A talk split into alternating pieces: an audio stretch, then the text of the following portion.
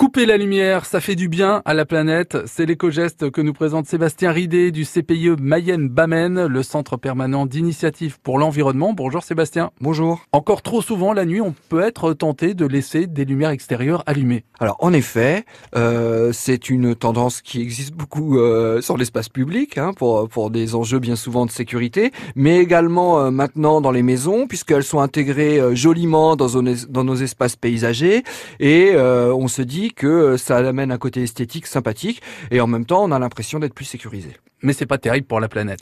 Bah, en fait, alors au-delà des, des, enjeux de consommation énergétique euh, inutile, euh, il y a un vrai enjeu sur la biodiversité nocturne qui va se retrouver complètement désorientée euh, par cette accumulation de lumière. Alors le geste est très simple, hein, vous éteignez la lumière, euh, vous éviterez euh, aux papillons de nuit de venir à côté de chez vous alors qu'ils auraient préféré aller dans la forêt d'à côté, vous éviterez aux chauves-souris de venir chasser ces papillons de nuit et puis s'approcher des habitations et de la circulation avec des grandes chances de se faire percuter par des automobiles. Et si le papillon euh, vient chez nous plutôt que d'aller euh, dans la forêt, qu'est-ce que ça implique? Bah En fait, ce papillon qui est désorienté euh, va tourner, tourner autour de la lumière. Euh, il trouvera pas obligatoirement sa partenaire euh, pour cette reproduction. Et en fait, finalement, on impacte une partie de la chaîne alimentaire. Et puis pour nous, pas de lumière dans la ville, ça permet de, de lever les yeux au ciel. Alors en fait, les lumières des villes euh, sont des ce qu'on appelle de la pollution lumineuse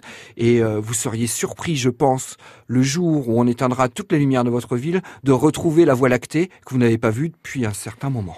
Et pour nous, ça nous permettra de contempler un peu mieux les étoiles. Merci Sébastien Ridé, cet éco-geste est à réécouter et à podcaster sur francebleu.fr.